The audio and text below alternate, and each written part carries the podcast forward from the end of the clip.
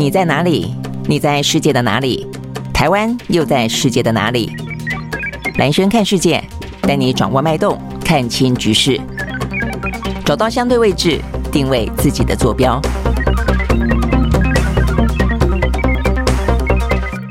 大家好，欢迎收看今天的兰轩看世界啊。OK 啊，今天的话呢，这个全球，但就天灾的部分的话呢，地震频传啊。这个对台湾来说的话呢，才刚刚经历过呢，呃，规模六点四、六点八的地震。然后的话呢，最新在昨天传传呢，墨西哥啊，这个出现了七点六，而且是极浅层的地震啊。所以呢，这个地震的状况呢，还蛮多的。那再来的话呢，是有关于疫情。呃，这个美国总统拜登啊，他除了在我们昨天讲到了，他接受了这个 CBS 的访问里面呢，特别提。到了呢，会愿意对呃。为为为台湾啊，这个出兵之外，他还讲到直接宣布啊，说这个美国的疫情已经结束了。哇，这个引起了呢公卫专家啊很多人的呃这个不同的意见啊，不至于到说批评了啊，但觉得他们觉得拜登话的讲得太快了啊，所以呢，到底疫情结束了吗？那再来的话呢，当然就是今天呢，呃，英国的女王啊，这个相关的在昨天一整天相关的国葬的仪式啊，非常的肃穆，非常的庄严，那也非常的呃感人啊。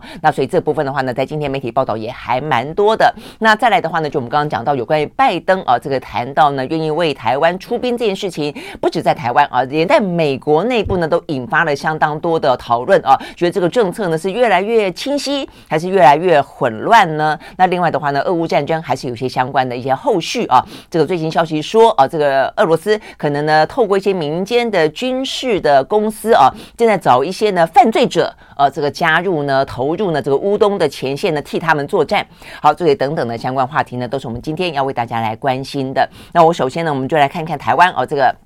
这个地震才刚刚过去嘛，哦，那所以呢，在昨天吧，哦，昨天的话呢，还有这个五点多规模的余震啊，那今天好多了，所以呢，看到大部分的这个地震的预测专家都说，呃，即便过去这几天看起来的话呢，呃，这个非常的让人家不安，但是呢，至少可以比较放心的是，大概来说的话呢，能量大概都已经释放了啊，所以呢，等于是在接下来应该不会有再大规模的余震了，甚至的话呢，可能在明年啊，这个未来这一两年当中。因为通常来说的话呢，这个呃能能量释放之后啊，这个在呃当地啊这个附近的状况的话呢，通常来说短期之内就不会有再太大的地震了啊。所以呢，从这个角度看的话呢，应该大家可以稍微的安心一点。好，但是的话呢，有关于这个地震期间啊，这个包括说。像是呢，这个蔡英文哦，昨天的最受关心的是，他还特别的哦，这个就是呃赶往了这个救灾中心，但虽然赶往救灾中心，却没有啊，在他的致辞的呃这个同时啊，跟这个花东啊好不容易留下来，呃跟他们说要进行跟中央进行相关的视讯讨论啊，所以包括像饶庆林，包括像徐珍贵啊，都被晾在那个地方。蔡英文简单致辞完了以后就走了，所以大家觉得呃非常的无情啊。呃，我特别看了一下，我是真的觉得，嗯，其实还不止说啊，是不是呃。这个总统啊，既然到了这个防灾救难中心啊，你好歹听听啊，这个第一现场的呃这些父母官，就是县市首长呢，呃，说明一下呢当地的状况。我觉得这是应该基本要有的。第一个是你的关心，第二个是你的礼貌嘛。再一个，我觉得这个致辞我实在不太懂啊。这个蔡英文总统他其实平常以前采访过嘛，哦，他口才也不至于到这么的。不好，为什么连个救灾的场合，连致辞都要看稿子啊？我觉得对于。呃，这样的一个灾难啊，第一时间，其实你要表达对于人民的关心啊，我觉得这个时候你其实应该讲一些更更直接的、更发自内心的，不是念稿子的这一些内容哦，会让大家更有感受嘛哦。比方说，像现在我们看到这个英国女王她的国葬，为什么那么多哎上百人在聚集，上百万人聚集在伦敦，在那个 moment 底下的话是全部肃穆一片，没有半点声音。我觉得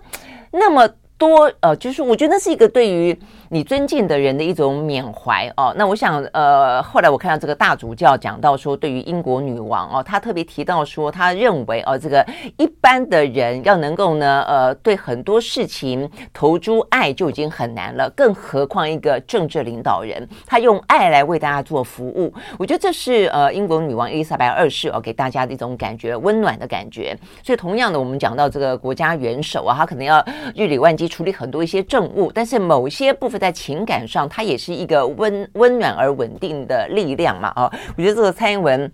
总统他昨昨天，我觉得一个就是他，呃，为什么啊？这个致辞完就走啊，没有跟这个现场啊，特别等着他来开会的这些，呃，尤其是华东地区啊，这个政呃政。正央哦所在的这些地方有任何的呃这些倾听之外，我觉得他这个致辞本身啊，也就是都太过的致色化哦，难怪人家会说他哦这个冷血无情了。OK，这个部分是讲到这个地震。那 OK，所以我想这个部分当然因为选举的关系会有更多的话题哦。那包括呃事实上啊，这个在地震的同时，我们昨天也特别点到了，呃震央是在台东，但是呢灾情最严重的却是在花莲玉里啊，它可能有一些地形的地质的问题，当然也有一些呢是属于你的建。物本身的安全性的问题，是不是有足够的防震系数的问题？呃，还有包括你盖在什么地方，是不是豆腐渣工程的问题？哦，比方说像桃园，呃，桃园的这个呃国民运动中心，真的就太夸张了啊！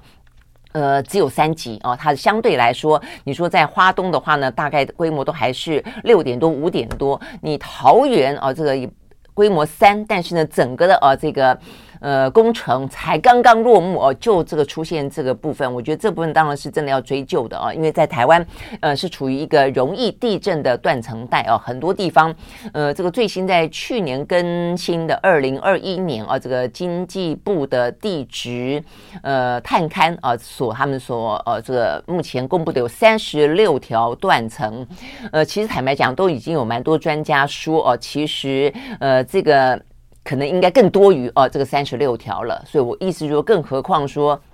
呃，目前的这个三十六条已经算蛮多的哦，所以台湾的一些相关的公共的建筑，还有一些呢公共的设施哦，跟这些工程是不是能够符合哦这个防震的安全的标准？这部分是真的啊，这个轻忽不得的啊。OK，好，所以呢这也是一次的检验。好，所以呢讲到这个地震啊，我们刚刚讲到的墨西哥啊，墨西哥的话呢是在昨天传出来，事实上呃他们就讲到说，呃最近这段时间全球哦是是呃似乎哦这个地震还蛮多的，在台湾。之前的话呢是四川了，四川的甘孜的泸定嘛，他们也是规模六点八，那造成了近百人的死亡啊，那所以呢也是呃这个全球关注。那现在的话呢，最新的是墨西哥啊，墨西哥的话呢，他们在中部哦，说他在太平洋的沿海地区发生了规模七点六的强震，引发了呢连他们首都哦这个墨西哥市都呃这个发布了呃地震警报。那呃蛮多的国家啊，因此的话呢还发布了海啸警戒哦，担心因为它这个规模更大，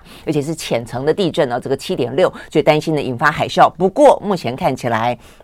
呃，它所谓的浅层，比起我们台湾这次七点多哦公里，它还是比较深一点啦。它这个地震的深度是十五点一公里哦，所以目前看起来的话呢，幸好没有呢造成太大的灾损哦，大概是一人死亡，那多人受伤。目前这样的一个状况，后来本来担心的海啸的话呢，目前也是啊这个有惊无险。好，所以呢这部分是讲到呢跟地震啊有关的部分。那除了这个天灾的部分啊，这个今年真的是天灾还蛮多的。哦，这个先前的啊，不管是热浪啦、干旱啦、洪灾啦等等，我现在加地震。那另外的话呢，就是疫情。好，疫情的话呢，今天的呃几个重点啊，第一个呢是拜登。拜登的话呢，他在昨天啊，这个接受路透社的访问的时候啊，讲到了说，呃，疫情已经结束了啊。那我还特别想，哎，这个是他和正式的什么样发布吗？还是呢，这个美国的呃防疫指挥官哦等等的哦，像是佛基哦他们的表达吗？不是。就是拜登自己在接受呢 CBS 六十分钟的访问的时候，他自己就说到说，他认为疫情已经结束了。啊，他说呢，虽然我们现在呢仍然面临 COVID 的问题，为此付出了很多的努力，但是呢，你可以注意到已经没有人戴口罩喽。他说呢，每一个人的状况似乎都很好，所以呢，呃，我们可以宣宣称啊，这个疫情呢已经结束了。OK，那他这个话一出来之后啊，目前看起来，呃，在美国哦，这个相关的公卫专家还有主流媒体呢，事实上是齐声反弹的啊。那呃，这个媒体呢批评说，像《纽约时报》啊，这个讲的话还蛮。重的，他说呢，对于一些呢家人因为 COVID 而过世的人，因为呢呃罹患了 COVID 之后呢呃出现 Long COVID 现象的人，他们都觉得拜登这个话讲起来太冷血了，呃，事实上呢是让人家听不下去的哦。这个纽约时报这样说。呀，就举了一些例子，比方说，呃，有一位是呃，在美国蛮知名的一个新闻系的教授，叫做 Goodman，Peter Goodman，呃，他跟他的妻子双双染疫。那这 Goodman 呢，他就是从染疫当中恢复了，但是他的妻子呢，却熬不过呢，呃，这个 COVID，因此而丧生哦，死了。呃，病故了哦，那所以呢，像这个他就说，那听在这位 Goodman 教授的耳中，他听得下去吗？你说这个疫情已经结束了，那另外的话呢，包括另外啊，也是一些呃比较知名的啊这个政界的人士啊，他们也说呢，不少都都，我想美国人都会知道了啊，他们现在呢正在深受啊这个 Long COVID 之苦啊，很多的接下来出现一些慢性疲劳啦，呃，没法注集中注意力啊等等啊，所以呢，这个纽约时报认为。呃，这个疫情，而且他们还去访问这些人啊，他们就说呢，他们认为疫情根本还没走哦，所以呢，大部分的美国人其实都还是要针对啊，目前的不断变种的这个 COVID 的这个病毒株呢，还是不能够呃放心，对吧？不能够掉以轻心就是了啊。OK，好，所以呢，这个对于呃这个主流媒体来说的话呢，他们认为呃拜登失言了，话讲太快了，那更不用说呢，一些公卫专家而已这样子认为哦。所以我们今天看到的最直接的是世卫组织啊，这个秘书长谭德赛他就说呢，他。认为啊，这个 COVID 虽然说哦，他的说法是呢，虽然目前看起来的话呢，可以看到呢大流行的可能的尽头，但是呢，我们还没有到达那里啊。所以呢，针对呢，呃，拜登说疫情已经结束了这件事情，呃，不只是美国国内啊，包括呢这个连嗯世界卫生组织哦都认为他这个话讲得太快了啊，担心呢会。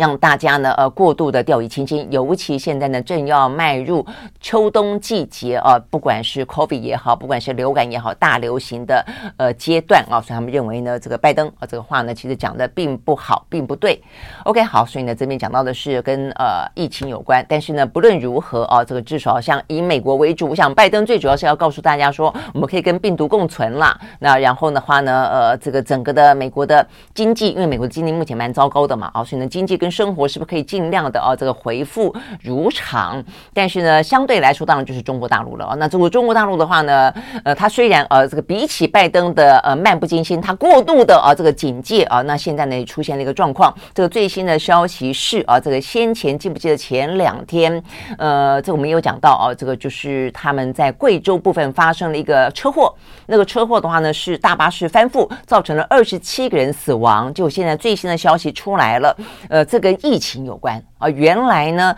呃，这个贵州这个部分的话呢，他们出现了大概是几百例的啊这样的一个染疫的疫情，但是因为呢，中国大陆他们就是非常采取严格的清零措施嘛，啊，本来就这样子，那更何况二十大之前就更加的严格的规定，所以啊，他们呢，呃，那辆车的原来是载了呃要去隔离的人。啊，所以呢，总共载了四十七个人，然后呢，在周日的凌晨两点四十分，呃，行进在一个山区里面啊。那所以呢，呃，因此而这个翻覆，然后造成了二十七个人死亡，然后二十多个人受伤。好，那所以呢，这个消息传出来说，原来这些人呢是被呃要求要隔离的，所以要再往一个隔离区。那因此呢，啊、呃，造成了这个呃贵州哦，还甚至上不只是贵州了啊，这个很多的一些。呃，民众啊，这个大陆方面一直对于这过度严格的封控，基本上已经造成了相当程度的民怨了啊。那因为这次死亡车祸呢，呃，导致更多的一些呢辩论啊，认为说呢，呃，到底啊，这个要多严才可以啊？那这样的一个清零政策真的是好的吗？真的是对的吗？那那么多人就就就是因为你的过度清零，付出了啊这个死亡的代价啊。那我想这个部分确实啊，而且为什么是在？凌晨两点四十分哦，那这个部分等于是半夜三更，本来哦，可能这个嗯就是黑黑的嘛，哦，这个如果说路况不好，然后呢，呃，加上呢又是那么晚啊，然后在一个比较。呃，这个偏乡呃僻野的一个地方的话呢，当然可能会造成更容易啊发生车祸。OK，好，所以呢这个部分的话呢，我们看到这个相关的报道啊，也就是引发了啊这个当地的呃这个就是一些民众啊他们的一些怨言啊。但是呃目前看起来的话呢，贵贵州啊这个当地官员出来说明了啊，就是说因为贵阳的隔离设施是容不下那么多人的啊，所以他们正在进行大规模的异地转运，就运到其他地方去进行隔离。那也就。就是在这个异地转运的过程当中呢，发生了这样的一个意外。好，但是这个意外，我想可能会引发更多哦，也就是在呃过去这段时间，从上海的哦这个整个大城市封控开始哦，到这个后来成都等等等，一个是大城市的风控影响到了整个的经济跟民生，一个是呢，就算地方不大，但是那么严格的风控哦所导致的部分，都因为这次死亡车祸哦，又再次引起了讨论。OK，好，那这样的一个过度的，呃，就是比起全世界啦，可能美国哦过度的放松了，然后但是呢，中国呢过度的严格了哦，这么两极化的状况，呃，OK，好，都是呢，呃，这个大家关心的重点。那对于中国大陆来说，当然哦，还有包括一些对经济的、对二十大等等的关切。好，所以呢，这些跟疫情有关的部分哦，是在今天我们看到的这个相关的消息。好，那看完这个这个之后哦，我们一样的接下来看看就是呃欧美股市哦。我们刚刚讲到，其实中国大陆的风控哦虽然很严格，不过成都大概来说的话呢，呃慢慢慢慢已经脱离这个风控的局面了，所以对经济的影响来看，目前看起来呢，因为不是那么大的城市哦，所以影响比较没那么大哦，反而是我们刚刚讲到一些比较极端的例子呢，造成了这个中国大陆的民怨而来的比较深。好，那就这个整个的呃全球的经济来看的话呢，现在影响比较多的就还是呃 focus 在。这个礼拜相关的全球的央行了啊，就所谓的通膨，还有呢可能引发的呃这个激进的升息，因此呢对于整个经济啊造成了一些冲击的影响。OK，好，所以就整个来看的话呢，欧美股市呢昨天本来是先跌的啦，那后来的话呢，呃稍微的在尾盘的时候呢跌升反弹。OK，好，所以在美国部分的话呢，大部分是上扬的，那欧洲的话呢是呃涨跌互见。OK，我们先从美国开始看起。好，在美国呢，道琼工业指数涨了一百九十七点二六点，收在三万一呃三万一千零一十九点六八点，涨幅是百分之零点六四。纳斯达克指数上涨八十六点六二点，收在一万一千五百三十五点零二点，涨幅是百分之零点七六。S M P S M P 五百呢上涨百分之零点六九，另外呢，费城半导体涨了百分之零点五八，就是美国股市。那欧洲的话呢，除了德国，德国是上涨百分之零点四九啊，那这个英国、法国都是下跌，英国呢跌了百分之零点六二，法国呢呃跌了百分之零点二六。好，所以呢，就是欧美股市啊。那这个欧美股市，呃，我们刚刚讲了啊，这个就昨天啊，看起来开盘呃的时候也还是压力很大了，因为这个整个礼拜的话呢，全球的话呢，因为各个央行啊，目前看起来都是要升息。那尤其美国的话呢，很可能至少升息三码。那所以呢，整个大家的压力都还在哦。那 OK，所以的这个部分的话，看到。嗯，接近全球吧。我们最近大概已经讲了有好几个国家啊。那目前看起来有更多，大概有接近十个国家吧。陆陆续续的话呢，都要公布呢利率的决策啊，包括巴西、日本、台湾、菲律宾、印尼、瑞士。英国、南非等等等啊，那当中的话呢，当然了啊，这个就是美国的特别受到关注。那呃，基本上来讲，大家都认为是升升旗三码的几率来的比较高，但是也还是有人啊，这个呃认为可能会升旗四码的啊。像这边讲到那个呃，有些长呃这个多头的分析师啊，他们认为说呢，可能。呃，联总会会无视于市场的预期，就市场市场多半预期说顶多三码就差不多了哦，他们还认为还会直升四码的，不过多数啦，多数都还是觉得会升三码哦，包括像高盛，高盛的话呢，他们预期呢联总会这个礼拜升息三码，呃。但是在十一月份跟十二月份各自都还会升起两码哦，所以等于是呃稍微的呃分散一点哦。但是整个来看的话呢，到今年年底之前，呃，美国的利率会升到哦这个百分之四到百分之四点二五左右。好，所以呢，这个相对来说也是哦这个。压力还蛮大的哦。好，那因为这样的关系哦，所以我们看到呢，这个美国的呃十年期的美债殖利率呢，一度呢在昨天飙高到百分之三点五，呃，是十一年来的新高哦。所以呢，这个市场的压力来得更大哦。所以呢，昨天早盘开盘的时候，呃，就走跌啊。但是后来的话呢，这个美债的殖利率稍微回跌了一点点啊。所以呢，这是为什么后来呃这个美股呢在尾盘的时候呢，开始有呃这个科技类股，还有呢工业类股呢开始。呃，有买盘进场，啊，所以呢，到最后四大指数是惊险的以收红作收啊，所以呢，整个讲起来就是压力还是很大的啦，又就是这样的一个升息的压力啊。好，那这个除了升息的压力之外啊，我们看到的就是包括像前一天，呃，这个。呃。是呃，相关我们讲到是，我看 FedEx 哦，FedEx 他们的话呢，这个整个的收回全年的财测的预测嘛，哦，而且呢，对于呃这个接下来的话呢，成本要大幅度的缩减这件事情，持续的在市场当中啊、这个荡漾哦，都认为呢，接下来呃这样子一个通膨啦、升息啦、经济衰退哦，尤其经济衰退的话呢，应该呃这个有点像是呃迎来了哦这个。低声的啊，这个预警啊，这个呃有点像是金丝雀的感觉啊，所以呢，这个呃，FedEx 他们感觉啊，就让大家觉得是有一些不祥的预兆。那除了这个部分之外的话呢，在昨天比特币啊也跌啊，这个很久没有关注到比特币了。这个昨天呢，比特币跌破了两万美金的大关啊，是二零二零年来的最低点。那再来的话呢，区块链的概念股昨天也也也走跌。那再来，美国最大的虚拟货币的交易所这个 Coinbase 啊，在昨天。呃，股价也跌，跌了百分之五点五哦，所以呢，目前看起来。呃，几乎很多的啊，这个方面很多领域呢都受到了影响啊。好，所以呢，我想这个部分的话呢是啊，这个在有关于啊这个经济衰退啦、升息的当当中啊，这个连带的一些类股啊受到的压力。那除了这个之外的话呢，在昨天啊有一个类股呢也跌得很厉害，那就是我们刚才先前讲到的拜登讲到呢疫情结束了啊。那除了呢这个呃公卫专家跟媒体认为他这个嘴巴讲太快了啊之外，但是很显然的啊，这个呃他这个话。话一讲出来之后，如果说疫情真的快要结束的话，那么疫苗就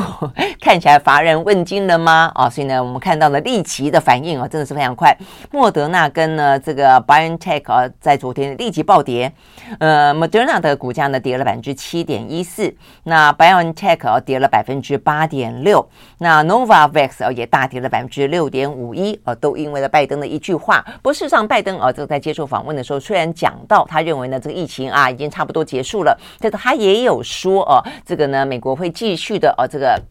投注呢两千多亿的预算来进行相关的筛检以及疫苗的计划哦。但是呃，很显然的啊，如果说这个疫情真的结束了，没那么严重的话啊，这个对于这些的需求量当然就没那么。高了啊，所以呢，即便呃拜登有讲这个计划，但是大家听到的重点啊就是不一样了啊，所以呢，立即的造成了相关的疫苗类股呢在昨天是大跌的。OK，好，所以呢，这些是我们今天今天看得到比较重要的一些国际的啊这个财经的讯息。我想最主要环绕的啊，都还是这个礼拜四。大部分的全球央行的会议、利率会议都在那一天要召开哦，所以呢，包括美国联准会的这个公开市场的利率委员会也在那一天要召开。我想这这几天持续的哦，都还是会受到这样的一个呃话题的影响。OK，那接接下来看油价啊，这个油价的话呢。呃，虽然是联总会升息在即哦，所以呢，过去这几天都有点点是下跌的哦。但是昨天的话呢，看到呢，呃，市场当中哦，这个油价市场当中谈到更多的有关于呢石油的供应趋紧这部分的讨论啊，也因此的话呢，呃，当然讲到的是呃秋冬季节啦啊，包括断气啦，包括呢呃这个部分的原油需求，那所以供应确实。呃，跟不上来啊，所以等等的话题，所以导致昨天的话呢，呃，在原油期货部分是小小的上涨的啊，这包括了纽约的西德州原油上涨了百分之零点七，收在每一桶八十五点七三块钱美金；伦敦布兰特原油也是上涨零点七，收在每一桶呢九十二块钱美金。OK，好，所以呢，这些是跟。呃，这个呃，国际财经啊，比较相关的话题。那讲到国际财经的话题哦，这边也看到，就是呃，包括像是《金融时报》啊，他们做的一些分析，其实不只是啊，这个礼拜的全球央行会议看起来呃，升息会升得很紧啊，可能到了第四季，第四季的状况的话呢，还是一样啊，所以可能不止我们刚刚讲到高盛预期十一月份、十二月份还会继续升息，全球的央行啊，目前看起来似乎。都在进行了严打通膨，呃的紧缩行动啊。那尤其基本上大家都有个共识了，必须以经济衰退为代价，只要能够尽快的控制住通膨。好，所以，这个压力实际上是还蛮。蛮大的哦。那除了这个之外的话呢，还有两个哦，跟这个呃财经也有关，但是跟地缘政治也有关的消息啊。第一个的话呢，是美国国防供应链啊，这个要加速呢跟中国脱钩哦。这个是自由时报的报道，那实际上也是来自于外电了啊。这部分的话呢，讲到的是美国的国防部的官员啊，说他们这个五角大厦最近启动一个呢叫做供应链照明计划哦，意思就是说呢，呃，针对供应链。要拿着放大镜，拿着照探呃探照灯，呃，好好的检查一下啊，检查看看呢，呃，针对这些供应链里面有没有哪些部分是因为由中国所提供的零件也好，原材料也好，因此成为一个脆弱的环节。万一万一有什么状况的时候呢，当中国一抽手哦，他们这个供应链就会出现一些。紧张状况，也因此预先的要把这个部分给揪出来啊，要快速的呢，尽快的呢与中国脱钩，大概就是这样的概念啊。好，所以呢，呃，过去讲到的是一些呃科技方面的供应链啊，包括半导体啦啊，这个晶片等等嘛啊。但这一部分讲到的呢，是在国防工业相关的这个供应链。好，所以呢，这部分的话呢，他们说要透过人工智慧跟一些相关的工具来追踪分析美军的承包商所使用的这一些呢，呃。呃，这个机组的零件啦，啊，电子产品啦，原材料啦，是不是来自于中国或者其他的敌对国家？那如果是的话呢，就必须要跟他们脱钩。那当中特别被提到的呢，就是中国所提供的稀土啦，啊，这个稀土的话呢，全球但有百分之八十都是来自于中国的提供啊。那坦白讲。呃，对于美国来说的话，哦，这个要在短期之内，啊，这个呃，等于是可以呢，嗯，移转对于这个中国稀土的依赖，哦，坦白讲还蛮难的。但是呢，也因为这样关系，所以必须要提前去呃预防，定出一个计划来了啊。所以他们也承认，哦，说到目前为止的话呢，他们大概嗯一些武器的引导系统的磁铁，还有商用的像这电动车的电池，通通呢都是有赖于啊这个中国所提供的稀土。的元素啊，那这个部分的话呢，其实呃，如果说万一出现什么样这个地缘政治上面的问题的话啊，这个部分其实啊，任何的制裁或冲突都很可能会切断供应链。所以呢，这个美国的呃国防部的高呃高层说，对于中国的电路板或者俄罗斯的钛，如果有太多的依赖，都是不明智的事情。那他们认为呢，最近台海紧张局势更加剧了这种不安。OK，好，所以呢，我们看到呢，这个美国方面呢也开始啊有一些呢相关的脱钩计划了哦。那这个脱钩计划的话，目前看起来，呃，美国国会正在讨论，他们有一个讨论中的法案。这法案的话呢，是把时间定在二零二七年啊，这个希望能够在二零二七年之后禁止使用所有哦跟这个中国的稀土矿物有关的部分。啊，所以呢，等于是距离现在还有五年的时间啊。那我想这个也有有点，我想我相信也跟这个俄乌战争当中啊，比方说这个呃德国高度依赖俄罗斯的天然气，就突然之间呢出现了战争之后，你发现呢它的呃这个天然气完完全全掐在啊这个俄罗斯的手中哦，所以它现在只好呢。很快仓皇的而快速的想办法呢，去呃降低依赖哦，但是这个时间来说的话呢，就是呃一个非常致命的因素哦，所以对于美国来说的话，他们因此也就是警觉，在时间还来得及的时候，在威胁还没有来临之前，先定一个五年的计划哦，希望呢在五年之后，他们呢就尽可能的不要啊这个依赖呢呃来自于中国的稀土，那甚至呢在今年的这个月啊，所以这个月美国的国防部呢就已经拒绝接收了一个。洛克希德马丁公司哦所生产的新型的 F 三十五的战机，为什么要拒绝呢？因为啊，他们得知这批战机当中使用了来自于汉威。联合国际公司所采购的，里面含有中国制造的合金的磁铁，所以因此他们就拒收了哦。所以看起来呢，他们是还真的蛮警觉的哦，也还蛮决绝的，决定呢，在这一些跟国防有关、军事有关的部分的话呢，要跟中国脱钩。OK，好，所以呢，这个部分是看到美国哦，等于是。还蛮全方位的了哦，这个先前多半呢都是跟这些高科技有关啊，半导体啦、晶片啦、太阳能啊等等等，呃，电池啦哦，但现在呃还有生物科技啦哦，都开始呢有些部分希望呢能够确保啊这个美国的自主哦，跟这个供应链呢不受到其他的一些敌对国家的影响。现在呢国防工业啊这个供应链啊也特别的呃有这方面的警觉跟相关的计划了。好，那所以呢就是在中美之间，那事实上呢呃这个。对中美之间，因为美国对于中国如此的设防哦，所以连带的呢，他们自己的国家里面的企业如果受到影响也就罢了哦，但是连带其他国家的企业也都受到影响的话，那么那你就看看每个国家愿不愿意接受啊？这个对台湾来说好像相对来说都比较吞忍啊，这个对南韩来说的话呢，其实意见都非常多啊，所以呢，今天最新的一个消息是来自于南韩，呃，南韩的话呢，其实对于半导体的方面啊，就是它必须要呃接受啊这个美国的。呃，禁令啊，说这个什么，如果你拿了美国的半导体的补贴，十年之内就不得在中国呢，呃，扩厂或者增产，他们就已经很有意见了啊。那另外的话呢，连电动车这部分的话呢，似乎也出现了类似的这个呃相关的。呃，规定跟被要求配合哦，但是的话呢，这个最新的事件是韩国某个程度来说已经尽量的呃配合美国的需求了，但是结果呢，并没有得到美国所允诺的优惠啊，所以呢，这件事情呢，让目前的话呢，美韩关系啊，这个讲说贸易紧张态势呢升温。好，这边讲到的部分的话呢，就是有关于电动车哦，他们讲到说。是现代汽车啦，这个现代汽车的话呢，说才在五月份的时候啊，这个拜登五月份访台，呃，访南韩，特别呢还见了呃现代汽车的总裁，那邀请现代汽汽车呢，呃，去投资美国，然后呢，他们呢这个现代汽车也非常的慨然，呃，当场就允诺宣布了一项五十五亿美金的投资案，说呢这个现代汽车将在美国新建第一座呃专用电动车厂，还有相关的。电池的制造厂，那当场的话呢，这个拜登还呃，这个对于现代表达感谢，说我非常谢谢你啊，这个郑董事长，然后就是现代汽车的董事长，他说呢，我绝对不会让你失望的。就没想到呢，呃，这个最新的一个。法案就是呢，呃，这个削减通膨法案里面呢，呃，本来哦，这个有关于电动汽车，如果在美国投资的话，他们会有一些税务的减抵啊，这个抵减。那但是呢，呃，最新消息说，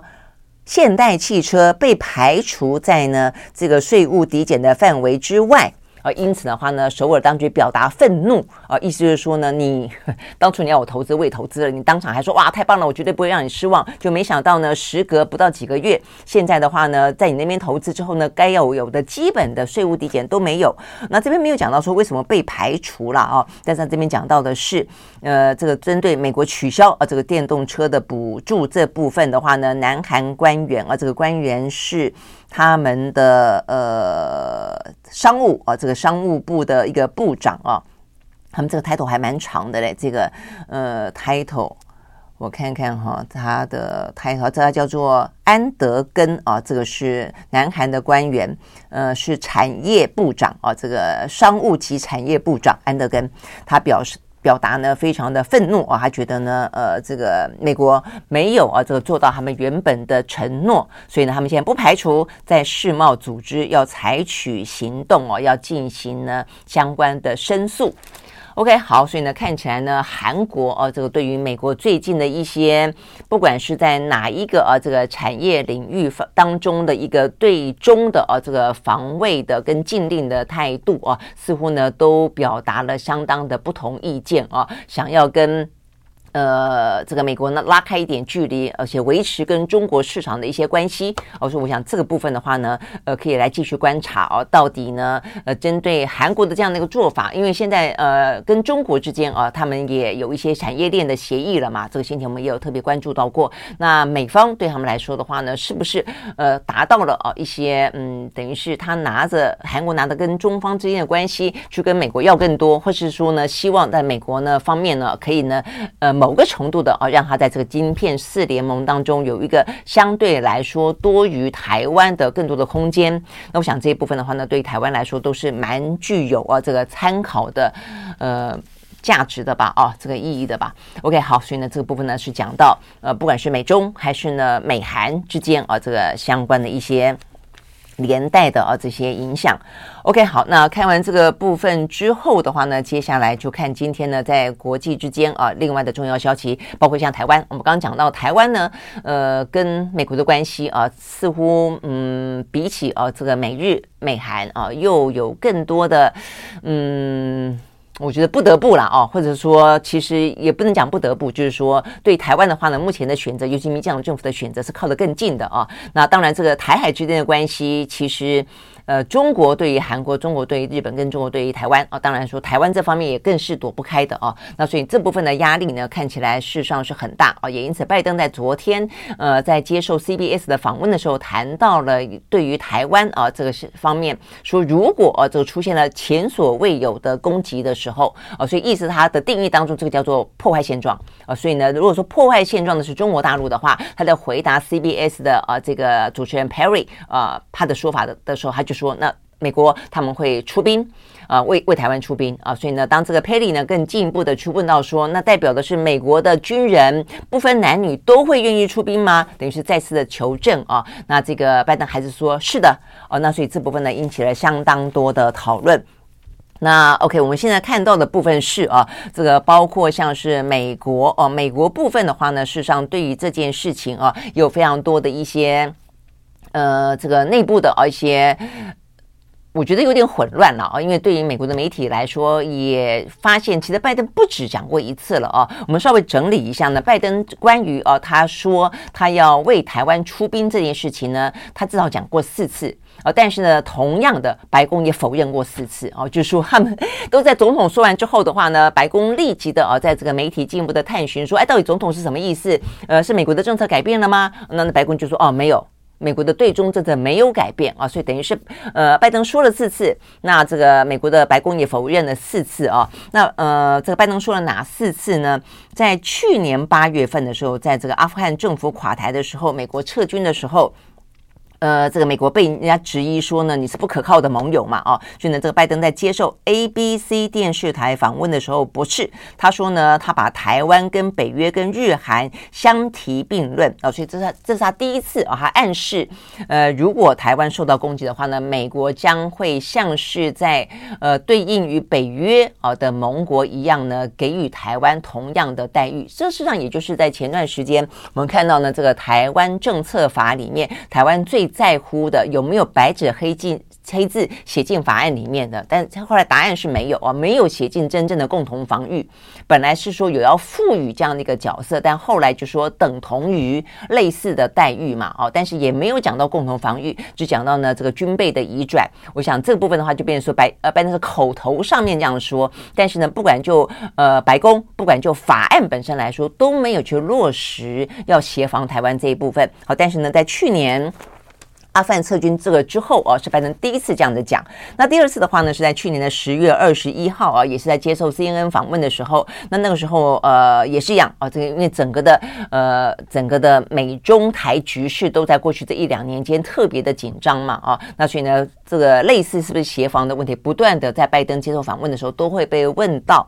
好，那他在这个接受 CNN 访问的时候，他也是啊被问到说，台湾如果遭到中国攻击的话，美国是不是会保卫台湾？他说会。因为我们对此有承诺，OK，好，所以有关于讲到有承诺这件事情的话呢，是在 CNN 接受访问的时候呢，第一次讲到，好，但是意思就是说呢，也是会来协防台湾。那类似这个承诺的话，他在今年的五月二十三号他又讲了一次，哦，那次是在在美日峰会结束之后。那他也被问到说呢，因为那个时候有讲到说，是不是台海有事就等于日本有事，日本有事就等于是美日同盟有事嘛？啊，那所以的话呢，在这个美日峰会之后，他也被再次的问到，如果呢中国武力犯台，美国是否会军事介入？他说是，这是我们做出过的承诺。OK，还有特别提到说呢，在俄乌战争爆发之后，呃，保卫台湾的担子更加的加重了哦。OK，好，所以等于是不管是在俄乌战争的关系被问到，不管是在阿富汗撤军的时候被问到，不管是在美日同盟关系的时候被问到，其实拜登呢都提到类似的事情。那最新的一次就是这一次啊，这个这一次是九月十八号，他在接受 CBS 的访问的时候特别提到啊，所以如果说啊这个呃中国啊攻击台湾、侵略台湾的话呢，这个美国会不会出兵啊？所以他特别提到了说，如果是呃发生了前所未有的攻击的时候会。会出兵啊。好，但是呢，这四次呢，呃，我们刚刚也讲到了，但是呢，都换来了呢美呃白宫立即的否认。所以昨天我们也有讲到，在呃拜登一讲完之后，其实白个白宫呢就立即说，呃，这个美国的对中政策不变。OK，好，那这个呃最新的状况在今天就是这样的一个情况啊，就是呢，呃，有印太沙皇之称的，也就是呢美呃美国白宫国安会的印太事务协调官康贝尔啊，这个坦博康贝尔啊，大概就是大家这样的一个翻译。他被媒体问到，他就说呢，怎么搞的？老是拜登说了之后呢，然后呢白宫否认啊，他说这样的一个状况的话呢，呃。到底是怎么回事哦？到底大概应该要怎么解读？那美国的媒体问法是说呢，他们也说这是拜登第四次啊有过类似的发言，但是同时也是白宫呢第四次 walk back 收回相关的发言。所以呢，美国的媒体被搞昏了啦，就问这个呃坎贝尔啊，问他说到底美国的政策有没有改变？好，那呃坎贝尔的说法是说呢，第一个他不会把。白宫的发言视为收回总统的言论，他说也没有到收回哦。他说呢，这个拜，但是他就说，那到底拜登什么话是什么意思呢？他说呢，拜登拜登话的意思是 speak for themselves，就他有他自己的意思。我真的觉得啊，这个美国呢，呃，他们在玩这个很很模糊的字眼啊，这个玩文字上的游戏啊，坦白讲也玩得蛮。蛮够厉害的了啦，哦，就是说他也不去多加解释哦，他只告诉你说，反正大家都多家都在说各自的立场该说的话。美国的白宫啊，包括呢像是这个印太的事务官，呃，这个坎伯，他们都是官方哦，就美国的国家机器当中的一一环，所以对他们来说的话呢，他们都必须确保啊，这个美国的政策从头到尾没有改变。啊，但是但是你说那那拜登什么意思呢？他也不去解释说拜登啊，他他的话代表美国真的没有改变，他只说拜登的话有他自己的意思。OK，那这个自己的意思就是一个国家的国家元首，他承诺，他口头上承诺，呃，对于台湾啊，他会有一个相当程度的，如果啊这个中国进犯的话呢，他会愿意出兵。但是美国的国家政策、国家机器。呃，其实并没有做这样的一个承诺啊，所以他就保持了一下相当程度的弹性啦。呃，我想是这样的一个状况哦。那呃，你可以说对台湾有更进一步的允诺，但是你也可以说他对于中国也有更也有很明显的啊，不愿意去过度挑衅。我想都是哦，所以呢，嗯，真的不同的人。各自做不同的解读，或者针对不同的呃对象，呃，他有不同的强弱的一些说法啊。但是就整个来看，对台湾来说，我坦白讲，我觉得最安全就是你必须要白纸黑字写下来。如果当你没有白纸黑字写下来的时候，对台湾来说，永远都必须要做出一个最坏的打算。然后做出一个最好的准备，我想是这个样子啊。那当然，如果你真的白白纸黑字写下来的话，坦白说，这个对于中国的讯息的强度就会非常强了啊。那我想这是为什么？呃，这个美国到目前为止都是。拜登说了，然后呢，官方必须立即否认啊，因为如果说官方没有否认的话，这个强度会强到，呃，就过去这段时间来的分析，其实呢，他们也都担心，所谓的当战略模糊转为战略清晰的时候，你是更加的让台湾变得安全，还是让中国更有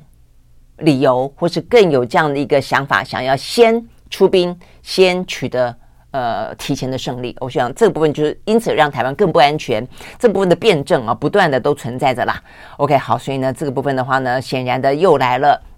一次哦，就是第四次了。下次会不会有第五次哦？就是又是拜登说，然后又是白宫收回，呃，真的不知道了啊。那这个部分的解释，坦白讲，它就等于是没有解释，等于是有点像是。一中各表的概念啊，就拜登一句话，大家各自表述，所以呢，呃，总统说一个，然后官方是另外一种说法哦。但是呢，这个部分当然对于呃美国的学者都认为啊，这个部分已经不叫做战略模糊或战略清晰了，因为战略模糊也是一种政策，战略清晰也是一种政策。他们认为目前的话呢，一下子模糊，一下清晰，这已经叫做呢战略混乱了哦。他们认为美国的战略目前非常的混乱，到底应该要怎么样呢？事实上显得莫衷一是。好，那所以呢，这个部分就是目前看得到的啊，像是我们看到，呃，这个呃，美国一个捍卫民主基金会啊，就专门研究中国政策的专家就说，现在他已经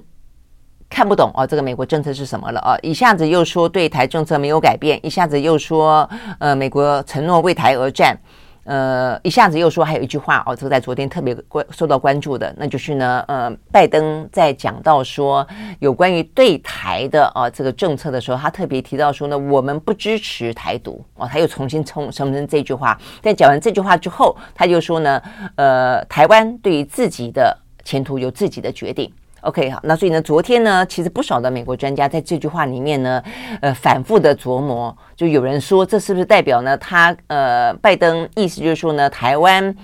呃可以决定自己要不要独立啊，因为他前面一句话讲的是独立，呃，就是他不赞成独立，但是台湾有自己的意思，台湾可以自己做决定，啊，所以呢，就说呢，是不是呃，代表的是台湾对于独立可以有自己的判断，代表是美国总统拜登同意台湾对于台独有自己的判断。OK，好，我我这个话啊，这个讲到最后呢，钻到牛角尖里面去的话，会会会越来越敏感啊。但是呃，对于关心啊这个美中台关系的，或者对于关心中国会不会去解读拜登踩到红线这件事情，大家呢觉得这句话，其实拜登这句话讲的是可以琢磨的，也认为他这句话似乎失言了啊，就说你你。不应该讲到说，呃，不支持台独之后，又补了一句说，台湾对于台独这件事情有他自己的判断。OK，好，所以总而言之啦，我觉得这个整个事情只能够反映出来，就是说现在的美中台关系越来越紧绷哦，所以每一句可能改变原本的说法的字句，都受到高度的关注以及高度的检验。呃，但是也因为这样的关系啊，所以呢，似乎呃，美国总统拜登也善用他的语言。所带来的影响啊，不断的去创造某些可能新的可能性跟新的模糊。OK，好，所以呢，这个部分呢是讲到啊，跟拜登昨天这段话有关的部分。那在嗯，这个美中台都一样，大家就各取所需了啦。这个就是有些部分就特别强调说，拜登说哦，这个他会为台湾出兵，但是呢，有些媒体就特别讲说，拜登立即否认啊。那对于中国大陆来说的话呢，他们当然也就是表达了严正的抗议啊。他们觉得说，呃，连你。总统说，呃，白宫否认都不行啊，呃，连总统说这个话呢，都值得呃高度的关注，都认为呢，似乎又呃这个碰到了某个红线。好，所以呢，这个部分呢是跟。拜登昨天呢，相关的说辞有关的部分，那除了白宫呢，昨天呃，这个拜登昨天这样的说之外啊，那呃，中国大陆呢，对台湾来说，其实昨天拜登有个最主要的前提啦，就是呢，中国武力侵犯台湾，中国呢破坏了现状。那中国到底有没有打算要破坏现状？这件事情，事实上，我想是这段时间大家呃最关注的，包括了今天的联合报做了一个非常非常大规模的啊，这个二零二二年的两岸关系年度大调查，他每一年呢都会做这个部分啊，呃，这个部分的话呢，在今年当然讲到了很多的是，包括呃，对于呃目前民进党主政当中，呃，两岸啊这个蔡英文的呃这个不满意度哦，说增加到了百分之五十三啊，是这个第二任期当中的最高。那包括了对于呢这个外交、军事。官方关系啊，这个我们的看法都觉得目前状况呢是两岸呃的关系都在恶化当中，是历年之最。尤其里面讲到说呢，到底觉得可不可能开战？我觉得这个部分呢是最最诡异的啊。就说一方面你会看到呢，呃，问民众了啊，这个民众觉得我们的呃外交啊跟两岸的外交、军事、官方关系都在恶化当中哦。对于这个民进党的政府呢也表达不满意。但是问你真的说，那你觉得会不会开战呢？如果满分是十分的话，只有四点四分的人觉得会开战。所以其实啊，再怎么样不满意，再觉得怎么样的紧张紧绷，其实都还是觉得呢，呃，这个对岸呃不超过百分之五十的几率会打台湾。所以这部分真的是很诡异啊。那就这个部分来讲的话呢，呃，到底事实上是怎么样？我想呃，除非。除非你问习近平啊，否则的话呢，大家都只能够去揣测啊。那就在这样的一个气氛当中，呃，这个先前我讲到说，对于习近平的中国梦啊，就如果说觉得呢，中国会犯台的啊，都认为说，对于这个习近平不断重申的中国梦，呃，这个有关于。中华民族的伟大复兴中间的话呢，台湾是关键的一环啊，所以呢，最晚不会迟于二零四九年就一定会去。如果和平不成就一定是武力解放台湾。那更近的话呢，有所谓的二零三五年；再近一点的话呢，有所谓的二零二七年。那二零二七年就是建党百年啊，这个对于习近平来说，呃，他的这个第三任期哦也到了，等等等啊之类的。那另外的话，包括这段时间看得到的，从这个一国两制的台湾方案到最新的这个和平统一，呃，这个相关的呃这个白皮书啊，里面都都讲到不排除武力犯台的可能。我想这些部分是呃让大家觉得说呢，武力犯台的可能性越来越高的。但是从另一方面认为武力犯台的可能性不高的呢，除了认为中方要付出相当的代价。啊，尤其对于一个崛起中中的，希望被认为是一个呢，呃，负责任的强权，呃，这个中国大陆它会不会甘冒啊，这个发动战争，就像是俄罗斯一样，被认为是国际当中恶霸这样的一个形象呢？这是第一个啊，它会付出多大的代价？第二个，它要打不见打得赢哦，这这部分呢，可能是第二个啊。第三个的话呢，是因为中国大陆到目前为止，嘴巴上面还是不断的会讲到说呢，呃。和平统一哦的可能性啊，我们要讲的这个是，呃，国台办主任刘结一再一次的重申了这样的一个说法啊，他说有足够的耐心啊，争取呢和平统一。好，那所以我想这些部分的话呢，就是让到底啊这个武力犯台，呃，是会打还是不会打啊？是和平统一还是呃？武统啊，这部分的话呢，开始就是因此就要看你比较相信谁，或者从哪些角度去做切入了啊。那这个刘杰一的说法是，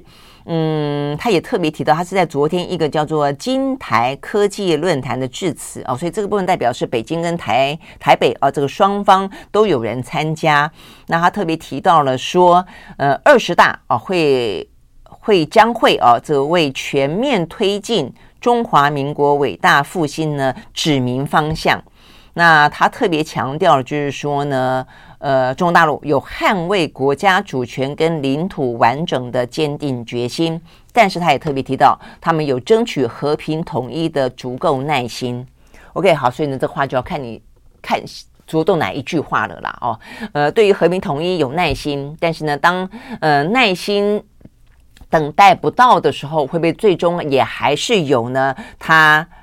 的坚定决心要捍卫呢国家的主权。那这个部分的话呢，当然中间就包括了呃中间的可能的变数，一个呢就是外国势力啊，一个的话呢就是所谓的台独啊。所以我们在这个联合报这次所做的调查当中，其实还蛮明显的看得出来啊，在过去这段时间的呃这些到底呃两岸会不会开打哦这样子一个状况当中，你问到台湾啊这个。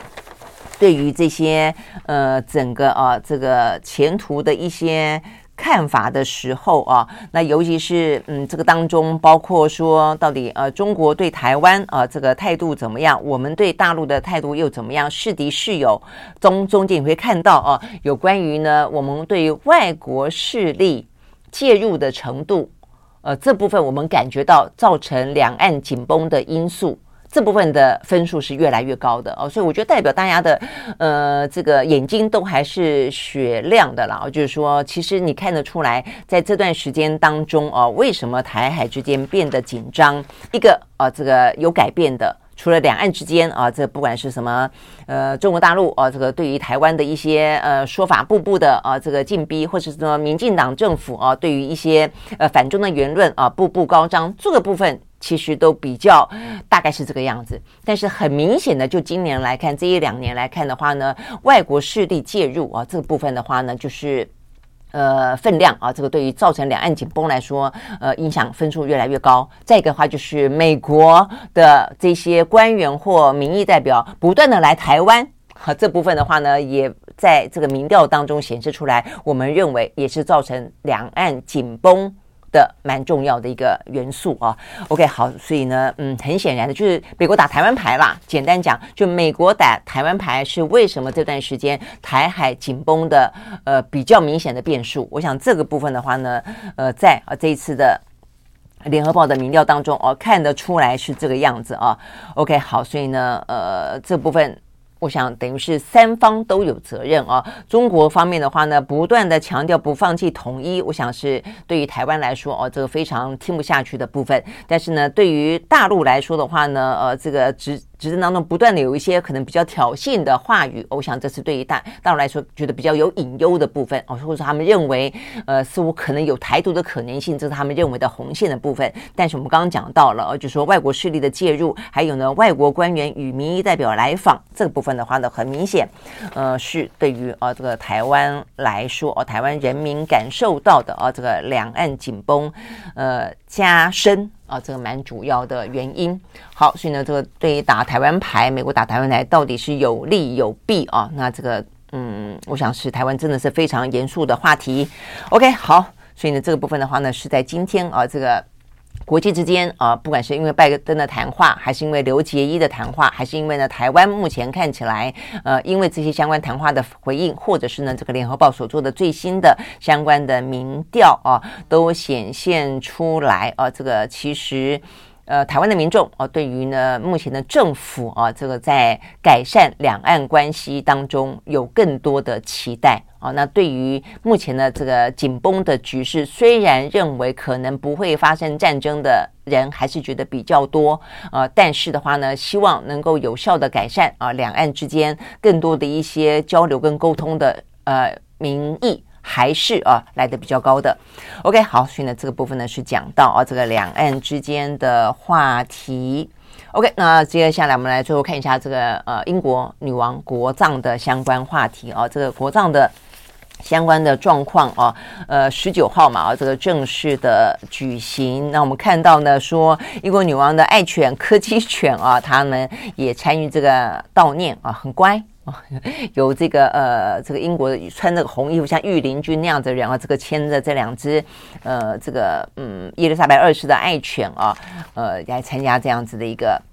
呃国丧。那这个全部的话呢，大概有两百多万人送行啊。那第一次啊，这个是呃，等于是他们用直播。电视直播的方式啊，来转播这样的一个呃英国的君主，不过事实上也是七十年来，因为都是伊丽莎白二世嘛啊，所以呢至少所有的事情很多都是七十年来的第一次了哦。那但是呃这个举行国葬实际上在丘吉尔之后哦，所以等于是在半世纪以来也是啊这个非常罕见的啊这个英国的非常非常高规格而肃穆的啊一个国葬的仪式。那全球大概有五百多。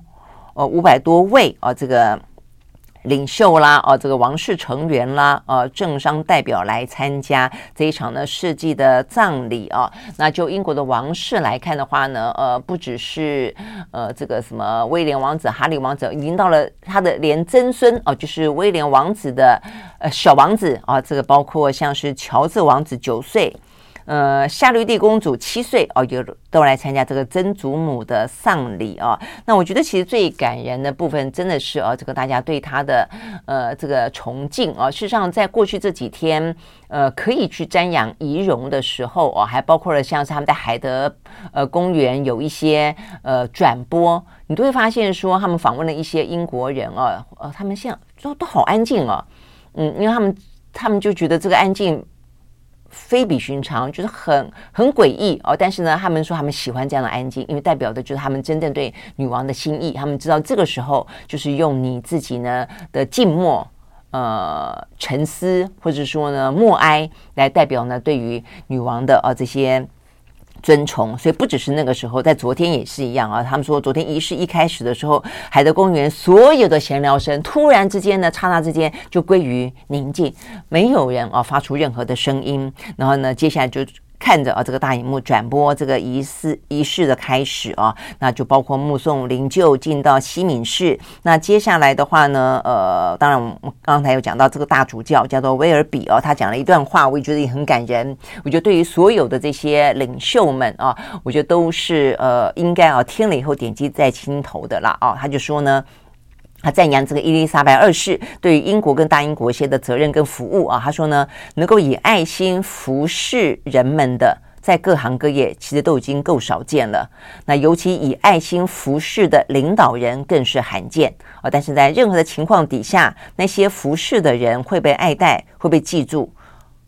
那但是呢，这些执着于权力和特权的人，则终究会被遗忘啊。所以意思就是说，你可能为了权力得到一时，但是你终究啊，并不是以爱来服侍大众的时候，你终究会被遗忘。OK，好，那这些整个的仪式啊，慢慢的，不管是哦，我们刚刚讲到的一些。呃，这个祝福啦，呃，一些可能的呃讲道啦，那后来呃，全部在西敏寺啊，跟全英国默哀两分钟，然后唱国歌，吹奏风笛啊，之后呢，仪式结束。他们最后的话呢，英国女王的呃灵柩呢是转往了温莎城堡啊，葬在圣乔治教堂，呃，长眠于他的夫婿菲利普亲王的旁边。OK，好，所以呢，这是一个。呃，世纪的葬礼吧，啊，也是一个时代的结束啊。那英国接下来怎么面对？他们的呃新的一个国王的时代，我这个现在新的啊这个英国的呃首相啊怎么样面临一个呢算是啊蛮复杂的一个英国的呃这个局势，不管是王室的，不管是他们自己英国啊脱欧之后的，我想也都是一个大家会要高度关注的话题。那就是这是后话了啦哦。OK 好，所以呢这些部分是我们今天看到比较重要的消息。那最后一个呃讯息是来自于啊这个俄乌跟缅甸。俄乌的话呢，乌克兰。方面继续的反攻，那反攻的时候的话，他们就说他们呢呃控制了关键的河岸，但是的话呢，俄罗斯开始呢呃进行相关的攻击，呃那目前的话呢，针对的是乌克兰的民用基础设施，呃包括电厂，就呢发动攻击，呃所以这是一个呃俄乌战争的状况。再一个的话呢，缅甸我们刚刚讲到，缅甸的话呢是最近啊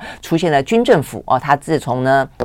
呃，又又等于是取消了这个呃民选政府之后啊，这个军政府的相关的对待异己非常残酷啊，呃的一些呃行为啊，一直呃就遭到国际的高度关注。那最新的一个状况是，他对一个佛寺里面啊的学校开火。目前的话呢，已经造成了六个小孩子死亡，十七个孩童受伤。那呃，缅甸军政府的说法是说，他针对的是里面的叛军，但是里面有学校，而且学校呢，很多的学生被当场击毙。OK，好，现在这是有关于呢今天比较重要的一些国际相关的讯息和你分享。时间到了，明天同一时间我们再会，拜拜。